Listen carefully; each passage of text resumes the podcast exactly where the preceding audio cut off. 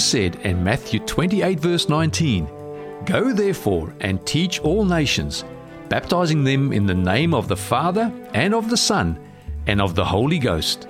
Welcome to Go Teach All Nations, bringing you Christ teachings through Australian and international speakers. And here is today's presenter, Professor David Pennington. Let's just have a word of prayer before we begin. Heavenly Father, we are very concerned about the truth. The truth that you have given us in your word, and also the truth that we can discover as we go through life. Truth is very important because we know that the alternative, the alternative are lies. And the father of lies, we know who that is Satan himself. We want to follow truth and we want to follow you because you are the author of truth. I pray that you will help each one of us understand this important difference as we speak this morning in Jesus' name. Okay, what's the alternative? Where did this title come from?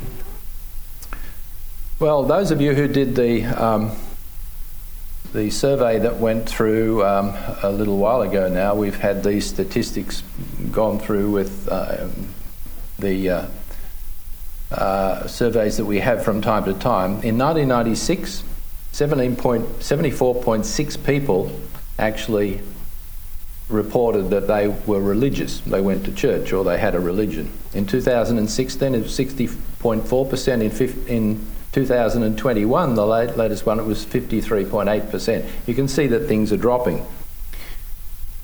Just last week, there was a, an interesting interview with this man, John Anderson. Some of you will remember John Anderson. He was the Deputy Prime Minister a while ago, and uh, he was interviewed on Sky News. And this is what he had to say. Former Deputy Prime Minister John Anderson has called on those dancing on the grave of Christianity to explain their better alternative amid an increasingly broken up and divided Australian society. The Australian Bureau of Statistics on Tuesday released data from the 2021 census, which we just showed you, revealing how the number of Australians who are not religious has increased further, those who do not accept any form of religion. Now, those things that has just been stated by John Anderson, everybody can see, can't they? We can see how, how society is fragmenting. It's fragmenting over how many different issues. There are literally dozens of issues, but there's some important ones that we can see happening. It's fragmented over COVID, it's fragmented over vaccination, it's fragmented over um, abortion, it's fragmented over, um, in America, uh, guns and so on. Um, and so we see society being split everywhere into often two camps, sometimes more than two camps. And we look at those who are offering alternatives to uh, Christianity and we have to ask ourselves some questions. What John Anderson said is we're seeing a decline in adherence to Christianity down to 44%. That's a very savage drop. Mr. Anderson said the big question that arises is what are the linkages then between the other things the census tells us about? We know that mental health is now the number one health concern. We have unparalleled levels of anxiety, depression, and self harm amongst our young people. Increasingly, our society looks frankly more fractured, less trustworthy, more broken up, more divided along identity politics lines, less coherent than ever. So, my question to those who are dancing on the grave, as they think they are of Christianity, What's the alternative? Where is your better way? I think that's a very good question. And we're going to try and unpack that a little bit. So, what are the reasons that people give? And we find this often in the media, but even in your conversation. Um, people will give reasons for why people are no longer going to church. People say, well, Christianity is irrelevant in our modern society. They might say that religious differences are the cause of many conflicts and wars. Some say Christians are hypocrites, they don't live what they preach. Some would say, well, I can make my own God in my own imagination. Some say that the Bible is outdated and full of myths. Some would say that science has proven that ev- evolution is true and that there's no room for God. And some might say that religion is just too restrictive on my lifestyle choices. So we could ask the question well, is Christianity or Christian values irrelevant in modern society? Let's look at it. What does modern society value? Well, now we could do our own survey right here and now and say what you think modern society values, but I think up near the front of the row would be this word freedom. You know, there's the Statue of Liberty. It was actually sent by the French government to the um, New York governors, I guess we'd call them, or to the United States to celebrate the fact that the United States was accepting refugees from wars and trouble in Europe from all over the place to come to the United States where they would be free. But we have to ask ourselves the question freedom, what does it mean? Freedom from what? Or freedom to do what? It was clear with the American situation that it was freedom from oppression. And of course, America was founded by the Pilgrim Fathers on freedom of religion and religious practice because they had come from places in Europe where they had been savagely repressed and, uh, and were under a lot of uh, pressure to change their religion. So they came to the United States to practice freely their religion. And we think, well, that's a good thing to be able to do, to have freedom of religion. The opposite of freedom is what?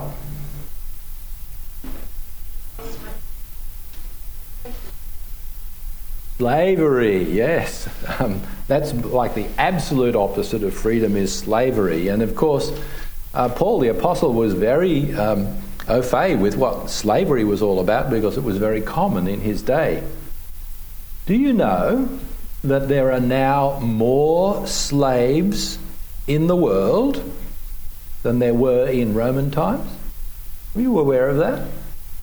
Forced labour in some third world countries is rife, and there are literally millions of people who are being forced to work. So, freedom can mean lots of different things. Some people believe that freedom should allow me to, to think whatever I like. Now, I guess that's probably acceptable. We should be free to be able to think what we like. What about to say what we like? Well, now we might come into some issues here because when we start saying things, particularly in public, there might be opposition.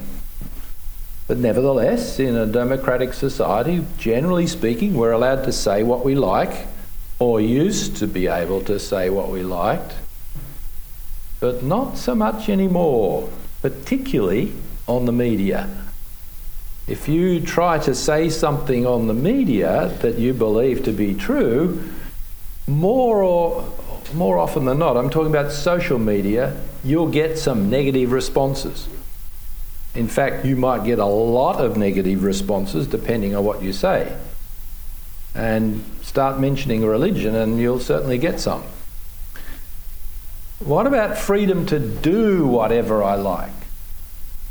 Well, in the United States, they believe in freedom to go buy a gun. Yeah. Are you then free to go into a school and shoot up a dozen or more children? Is that freedom? Maybe not. I don't think anybody would say that that's a kind of freedom. This man, Peter Marshall, was chaplain to the US Senate between 1947 and 1949. He didn't last very much longer than that. Uh, but he was a, a, very famous fellow insofar as his wife wrote a book um, called A Man Called Peter. And that was turned into a movie in the 1950s called A Man Called Peter. It was quite an inspirational Christian movie about this man and the way he uh, presented the gospel in the US Senate. And he had this to say about freedom May we think of freedom not as the right to do as we please, but as the opportunity to do what is right. And I think there he's reflecting and uh, uh, putting in other words what Jesus himself would have said. And this is what Jesus did say. And you shall know the truth, and the truth shall make you free. Therefore, if the Son of Man makes you free, you shall be free indeed. So that links truth and the Son of Man together. They cannot be separated. Truth and the Son of Man, or Jesus Christ Himself, can never be separated from the truth. But we have to ask what truth are we talking about here? There are lots of different truths. I can say that um, 2 squared equals 4, that's true, but that's not the truth Jesus was talking about. So the Apostle Paul had this to say about freedom, liberty, if you like. Stand fast, therefore, in the liberty by which Christ has made us free, and do not be entangled again with a yoke of bondage. So now we have to look at what Paul is doing here because he's putting a contrast. He's saying, well, here's freedom and here's bondage. And everybody that heard him speak or read that in his day would know exactly what that meant. Bondage was you're a slave, freedom was you were a free person and you could move around and do things as you wished within the law. Freedom, therefore, what was Paul talking about? And what was the bondage he was talking about? Well, we know where the bondage is.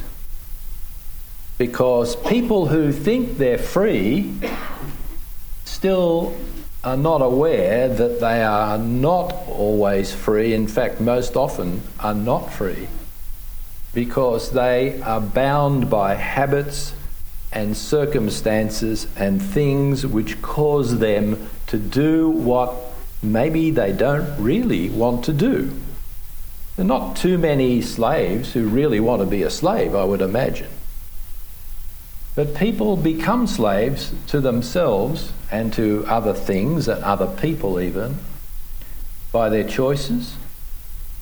For example, you can start taking methamphetamine, and before long, you're no longer free of it. You're stuck with it. You will probably not shake it off without a lot of help. You might be free, you think, from uh, the problems of drinking, but if you keep drinking, sooner or later it's going to bind you down and you'll find it very hard to escape. But what about not telling the truth? Can lying be an addiction? I think it can be, particularly if it has secondary benefits from telling lies, such as you might decide that scamming somebody in the internet is going to earn you a lot of money. It's all lies, but I'm going to benefit from it. But eventually you will be bound by your lies. So we ask ourselves the question freedom from what? Or freedom to do what? We've already said, well, is it, are you free to go buy a gun and shoot people? Well, not really. However, some people think that they are. Ellen White had this to say about liberty, which is just another word for freedom, and it's quite profound. The liberty that is promised to the transgressor of God's law is rapidly becoming libertinism. profligacy, murders, suicides, and other crimes are increasing at an appalling rate. On the one hand, God has given necessary laws of restraint. On the other hand, ministers who claim to be Christ's ambassadors have belittled God's law and with a persistent zeal have imitated the father of error and rebellion in boasting of their glorious liberty liberty to break the law. Obedience to the claims of Jehovah, they persistently urge, is a yoke of bondage. So here are ministers who should be proclaiming the freedom that Paul proclaimed from the bondage of sin. They're actually doing the opposite and putting people back into bondage. That was in her day. Certainly not any better today. So let's go back to modern society and see what modern society values. Because if we're talking about a Christian based society and an alternative, we have to look at what people really want, don't we? Let's see. Here's a list of those compiled by a committee in the UK called NICE, the NICE Citizens Council. It was published in 2014. Um, and it, it was there, it was a body that um, were, I guess, uh, um, chosen by uh, the politicians, and it was made up of the members of public, broadly representative of the adult UK population and it operated through a citizens' jury style of meeting to explore and respond to a question that was set by this group, the National Institute for Health and Care Excellence, called NICE. And uh, in its meeting in May 2014, the Citizens Council considered the question what are the societal values that, are ne- that need to be considered when making decisions about trade offs between equity and efficiency? Sounds like some bureaucrat wrote that. But they came up with this list of the things that they think make an ideal society accountability, collective responsibility, dignity, education, fairness, honesty, humanity, individual rights, justice, maximising total benefit and benefit for most, utilitarianism, quality of life, respect, right to health and welfare for all, safeguarding the vulnerable, and value or quality of service. Okay, so where do these things actually come from? Do they just come out of the air or have they got a basis somewhere? I think we might have a look at that. Accountability. Where does accountability come from? Well, I'd like to put it to you that it actually comes from the Bible. And this is what it says in Numbers 32:23. But if you will not do so, behold, you have sinned against the Lord and be sure your sin will find you out. In other words, you are accountable for your sin. Either soon or later, or eventually, one will be accountable for sin. Accountability is a biblical concept. Collective responsibility. What did Paul say in Romans? All have sinned and fall short of the glory of God. So, as a race, if you can call us that, or as a group of human beings of all races, we've all done wrong. We've all fallen short of the glory of God, and it is a collective responsibility. What about dignity? Remember the story of Mary who was washing the feet of Jesus and uh, with her tears, in fact, and putting that precious ointment on his feet and wiping his feet with her, her hair. What was the response of those who were around her, including the disciples? Did they increase her dignity? Not at all. Who increased her dignity? It was Jesus himself. And what he said was, Let her alone. Why do you trouble her? She has done a good work for me. So the gospel and Jesus dignifies people. That's where dignity comes from. True dignity. What about education? This is from Deuteronomy 4 9. Only take heed to yourself and diligently keep yourself, lest you forget the things your eyes have seen, and lest they depart from your heart all the days of your life, and teach them to your children and your grandchildren. That's true education. There is, I think Ellen White says that there is no higher education than this. What about fairness? Did Jesus deal with unfairness? Did Jesus demonstrate fairness? This is that story which you can read in John 8, verse 7. So when they continued asking him, he raised himself up and said to them, Remember, this was the time when the woman in adultery was being stoned or was about to be stoned. And he said, He who is without sin among you, let him throw a stone at her first. There's a bit of fairness for you.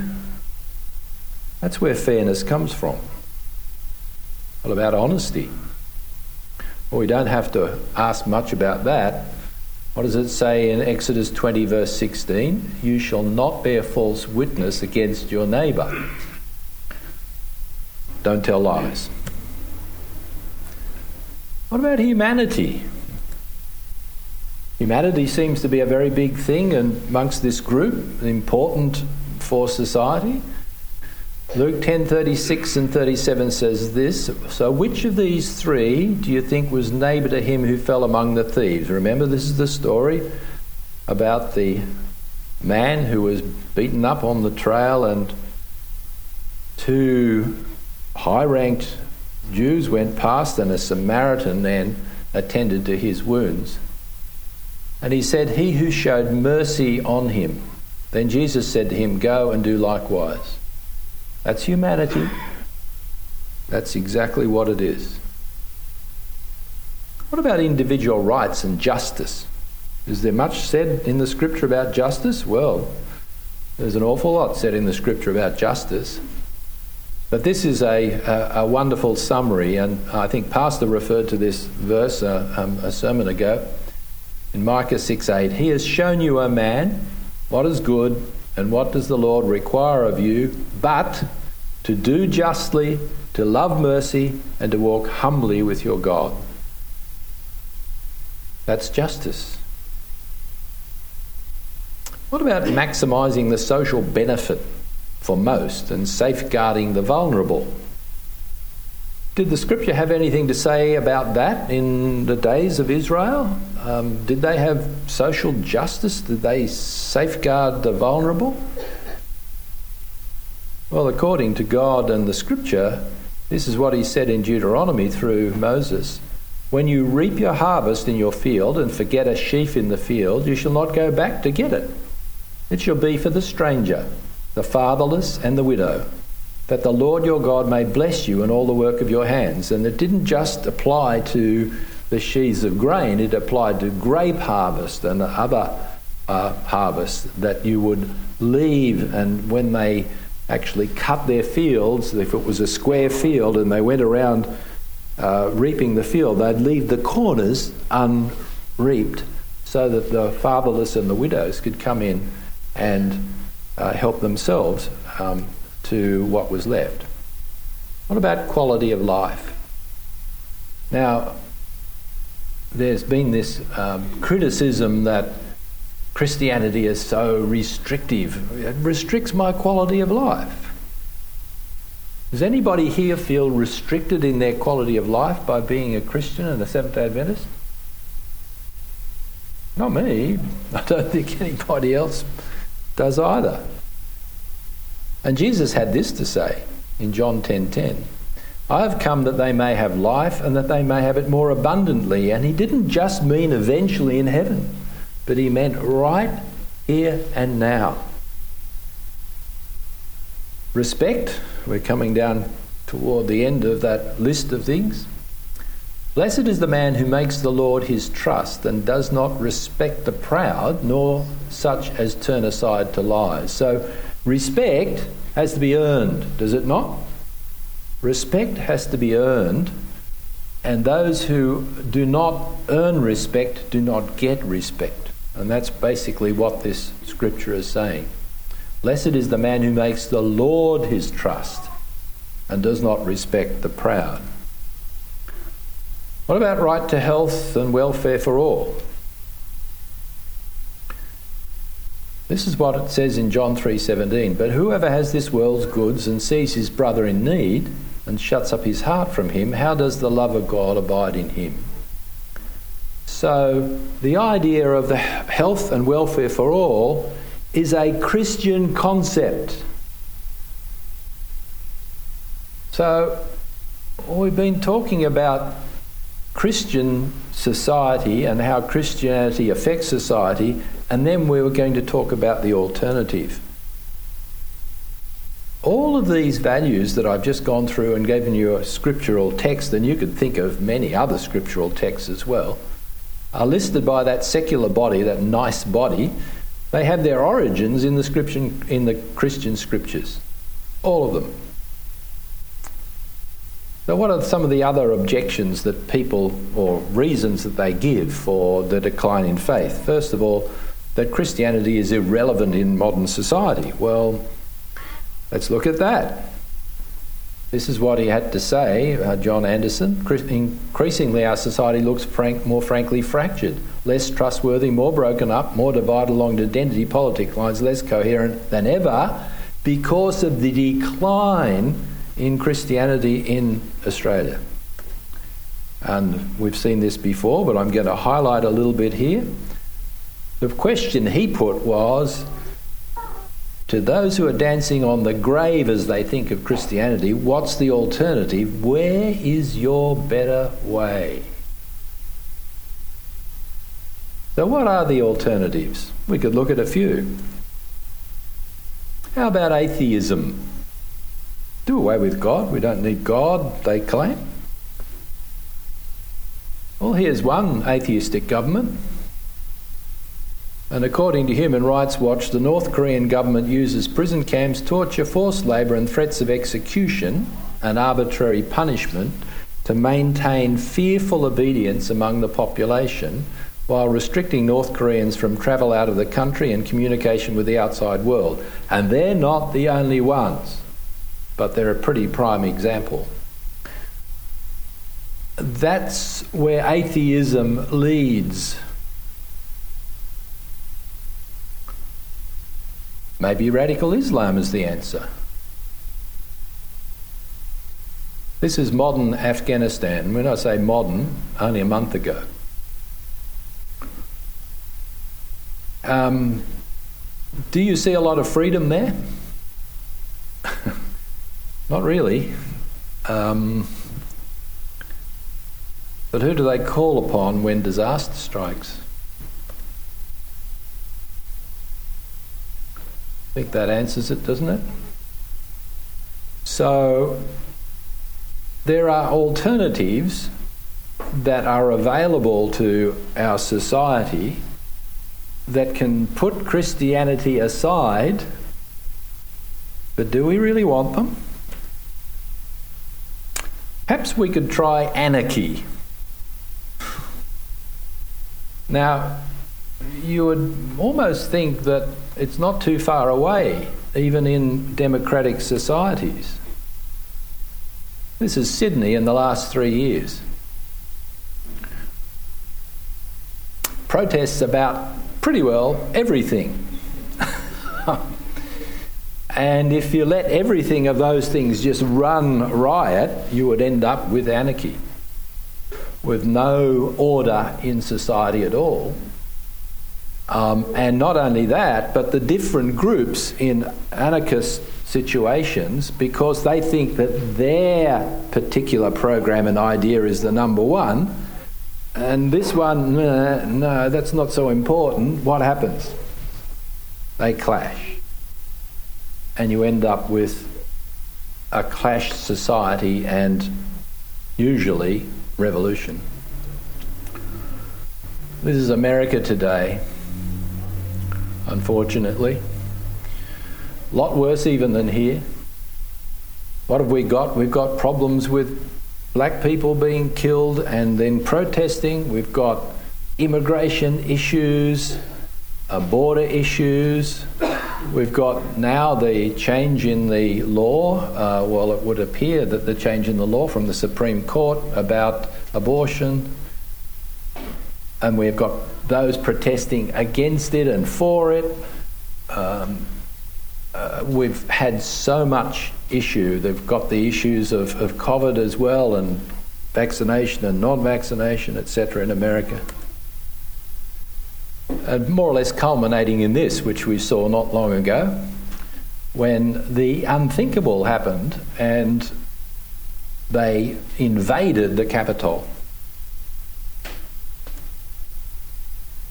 What about the idea that religious differences are the cause of many conflicts and wars?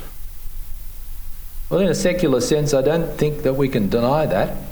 We have to admit that it is true that religious differences, wherever they might be and for whatever reason they appear to be, have been the cause of conflicts and wars. And interestingly, Christ had some quite interesting things to say about this. He said in Matthew 10:34, "Do not think that I came to bring peace on earth. I did not come to bring peace, but a sword." Well, that sounds like something that needs a bit more explanation. Wouldn't you agree? Because he also said, Peace I leave with you, my peace I give to you. Not as the world gives, do I give to you. Let not your heart be troubled, neither let it be afraid. So, when Christ talks about peace, he's referring to two different kinds of peace. Peace on earth, he admitted, as he did about uh, the poor, who he said, You will always have with you. And the scripture tells us that wars we will always have with us. So he said, I didn't come to bring that kind of peace. I came to bring a different kind of peace. A peace that's in your heart. A peace that frees you from the bondage of sin. But nevertheless, there's a bit of a conundrum here because in Hebrews we find this statement the Word of God is living and powerful and sharper than any two edged sword, piercing even to the division of soul and spirit and of joints and marrow, and is a discerner of the thoughts and intents of the heart. You know, the sword is not a symbol of peace. The sword is a symbol of war, if you like, or division at least. And here, um, Paul the Apostle is saying that the truth, although it may make you free, will also separate you from others. He was just echoing the words of Jesus, where, where Jesus said, He who loves father or mother more than me is not worthy of me, and he who loves son or daughter more than me is not worthy of me. You know, that was one of those sayings which I think um, some of his followers might have called a hard saying. A hard saying. But we need to remember that he is talking about eternal things. He's talking about really important things that if you stay in a relationship where there is antagonism to the truth or there is uh, untruth being spoken, eventually something's got to give. Either you separate from that or you will be affected by that. And he also said this You have heard that it was said, You shall love your neighbour and hate your enemy. But I say to you, love your enemies, bless those who curse you, do good to those who hate you, and pray for those who spitefully use and persecute you. So that's something different too. He's saying you've got to pray for those who oppose you.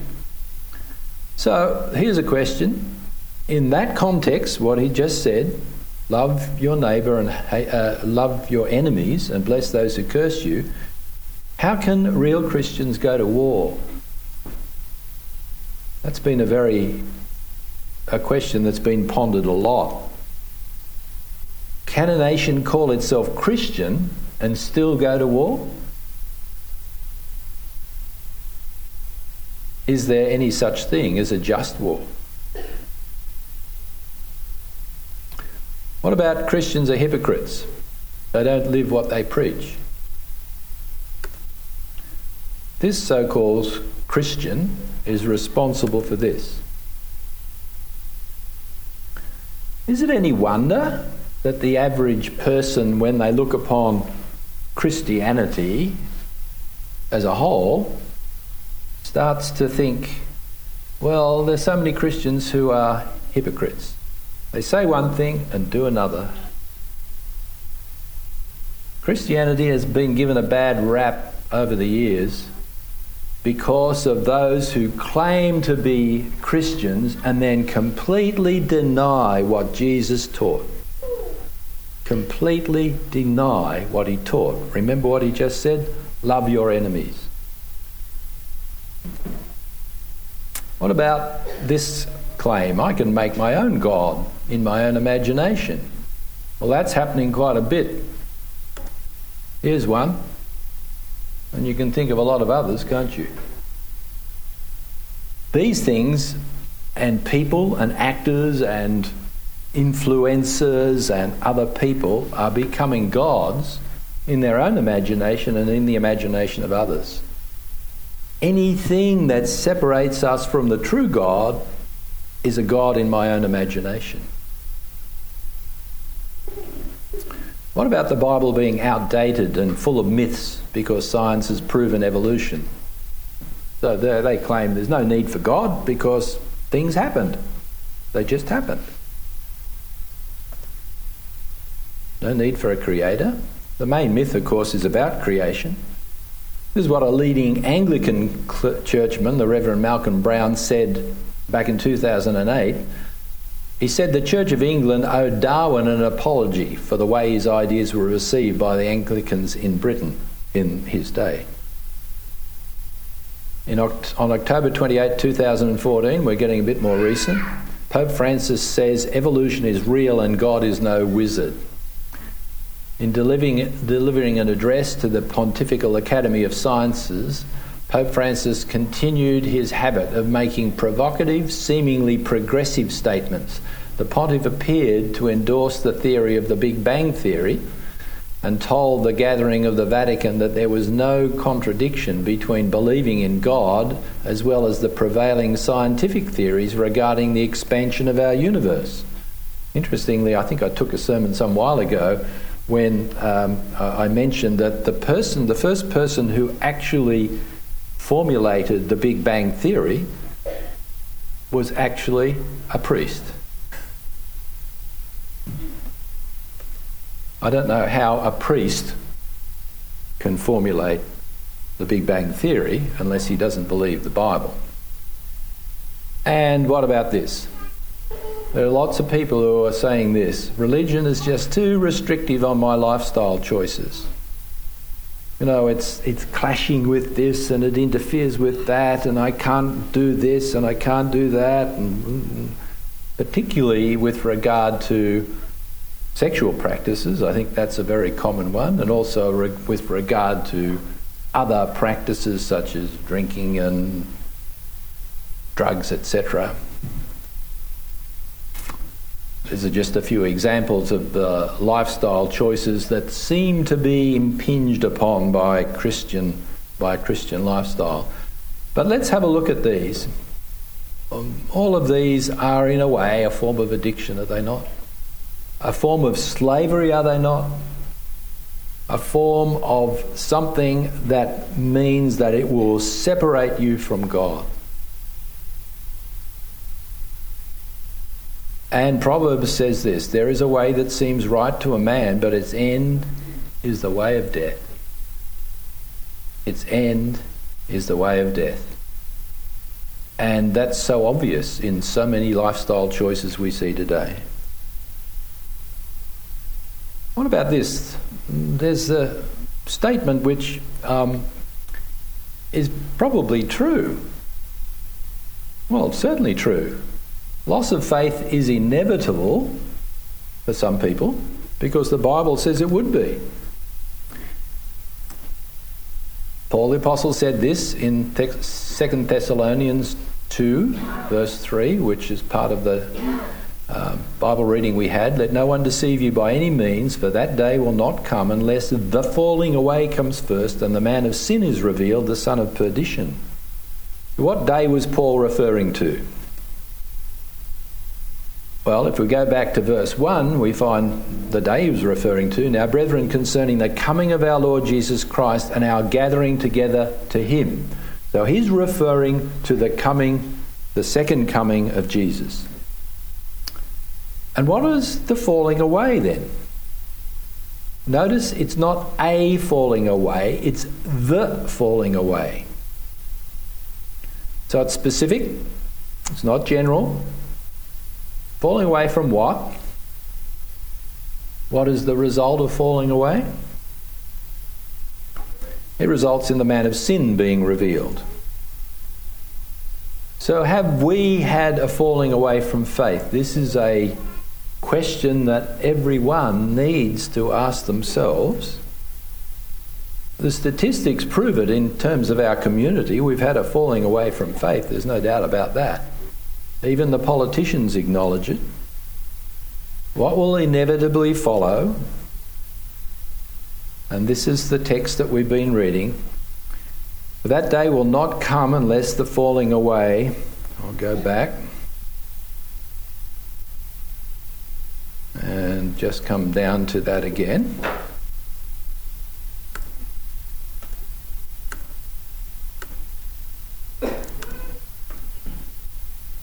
Sorry, I've gone too far backwards. Concerning the coming of our Lord Jesus Christ and our gathering together to him, let no one deceive you by any means, for that day will not come unless the falling away comes first and the man of sin is revealed, the son of perdition. So the falling away will be from the Word of God. Clearly, that's what uh, Paul was referring to in favour of the commandments of men.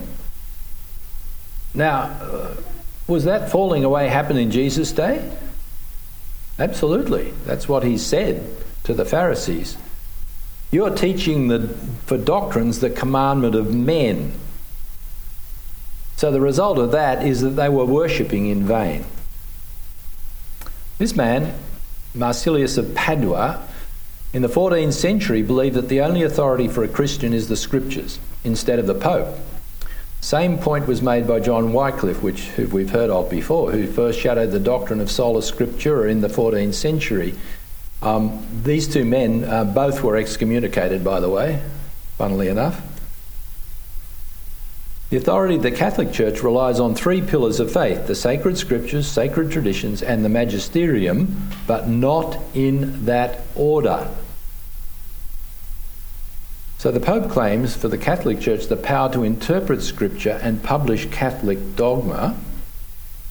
And individual Catholics are said to be free to interpret Scripture for themselves. Here comes that word freedom again, but hang on. So long as it doesn't conflict with Catholic dogma. All right.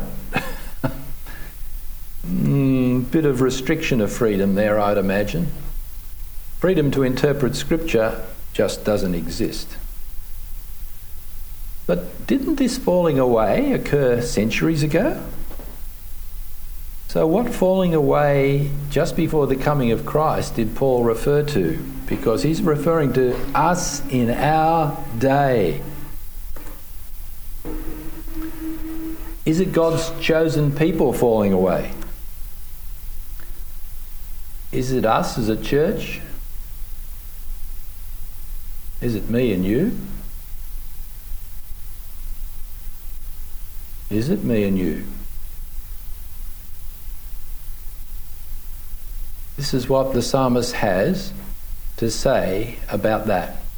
For you have delivered my soul from death. Have you not kept my feet from falling, that I may walk before God in the light of the living? And this is what is the answer to the falling away. Cling to Christ. Cling to Him. With every power of your being, cling to Jesus. There'll be no falling away if you cling to Christ. And we're going to sing this very soon. So let's have a closing prayer and then we'll do, after our final hymn, just that. Let's pray. Heavenly Father, you have put to us many tests as we have studied in the lesson uh, this quarter. And we recognize that there is a great risk that individuals, churches, companies, communities, nations can fall away from you. That is not what Jesus came on this earth to do. He came to reclaim, to prevent the falling away, to give us the hope that with his power and strength, the falling away will not occur, not amongst those who love Jesus. We know there will be a falling away. We know that that will reveal the son of perdition. We know that that will herald your coming soon. We can see this happening. We can see it happening in society. We can see it happening in churches. We can see it even happening around us, perhaps even in families, even in our own families. But Lord, help us to be able to witness the truth to all who will hear, and that that falling away may be minimized amongst those who love you. For we ask it in Jesus' worthy name. Amen.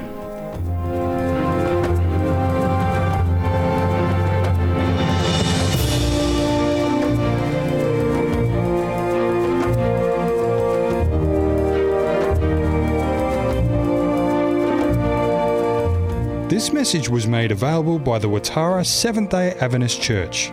For more resources like this, visit waitarachurch.org.au.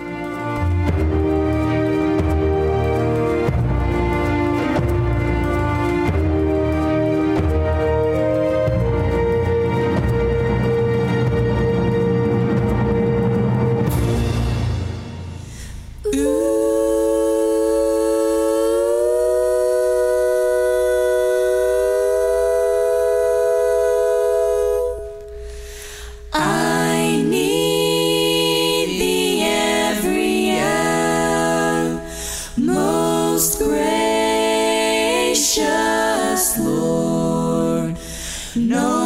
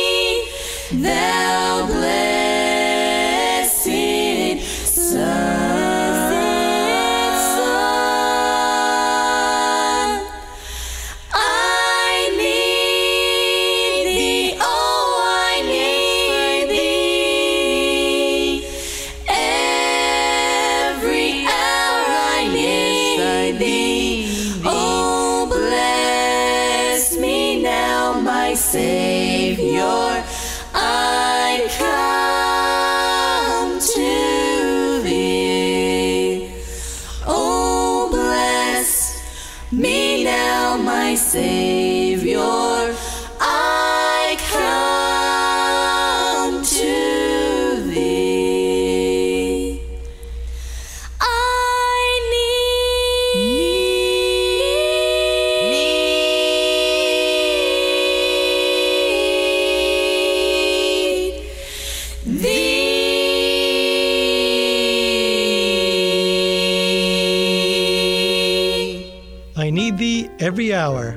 by Southern Raised.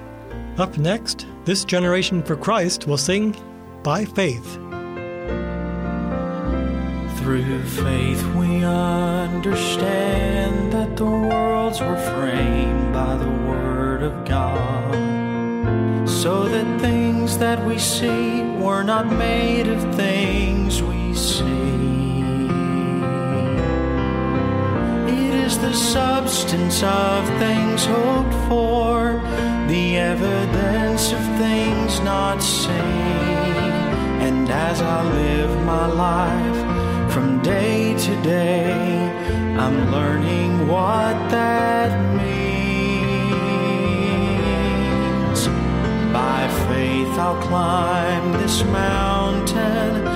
By faith, I'll win this fight. I will keep my eyes on Jesus, even in the darkest night. I will trust when I can't track him. I will believe when I can't see. And when the day is through, I'll know it's true that by faith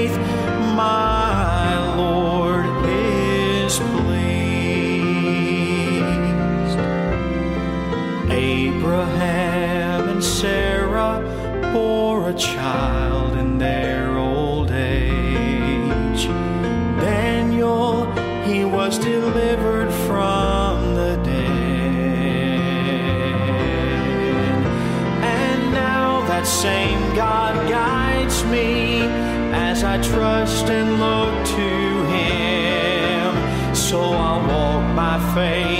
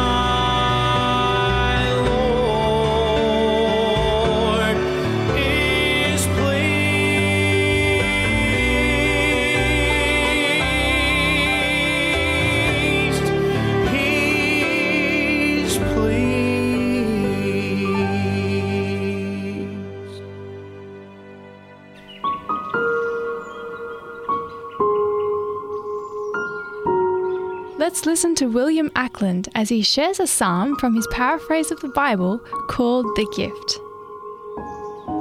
It was Asaph who also wrote Psalm 79, and it is a lament and a prayer for Israel.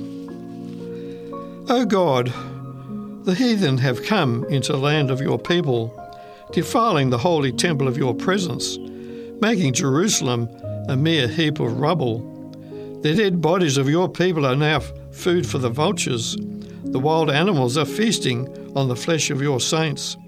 Their blood is flowing like water around Jerusalem, and no one was left to bury their bodies. We are a mockery to the nations around us, a laughing stock to those who look on. How much longer, O Lord, will you be angry with us? Will your jealous rage on like a large forest fire? Instead, inflict your wrath on the Gentiles who do not know you, on those kingdoms that do not worship the true God of heaven.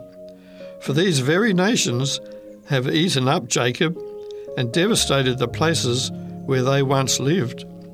Oh, please do not punish us for the sins of the past, but may your mercy be showered upon us. For we have been humbled right down to the ground. Please save us, O God, that your name may be glorified. Deliver us and make atonement for our sins for your name's sake. For why give excuse for the Gentiles to say, What has happened to their God? Let the nations who have destroyed us feel our suffering and know the vengeance of the blood which your people have shed. Let the pain of the captors be understood by you, and may you exercise your great power to save those who are near death. Inflict upon our enemies seven times the suffering they have brought upon your people, and thus upon you, O Lord. Then we, your people, your wayward sheep, will offer you our eternal thanks, praising your name through all our generations. This program has been brought to you by 3ABN Australia Radio.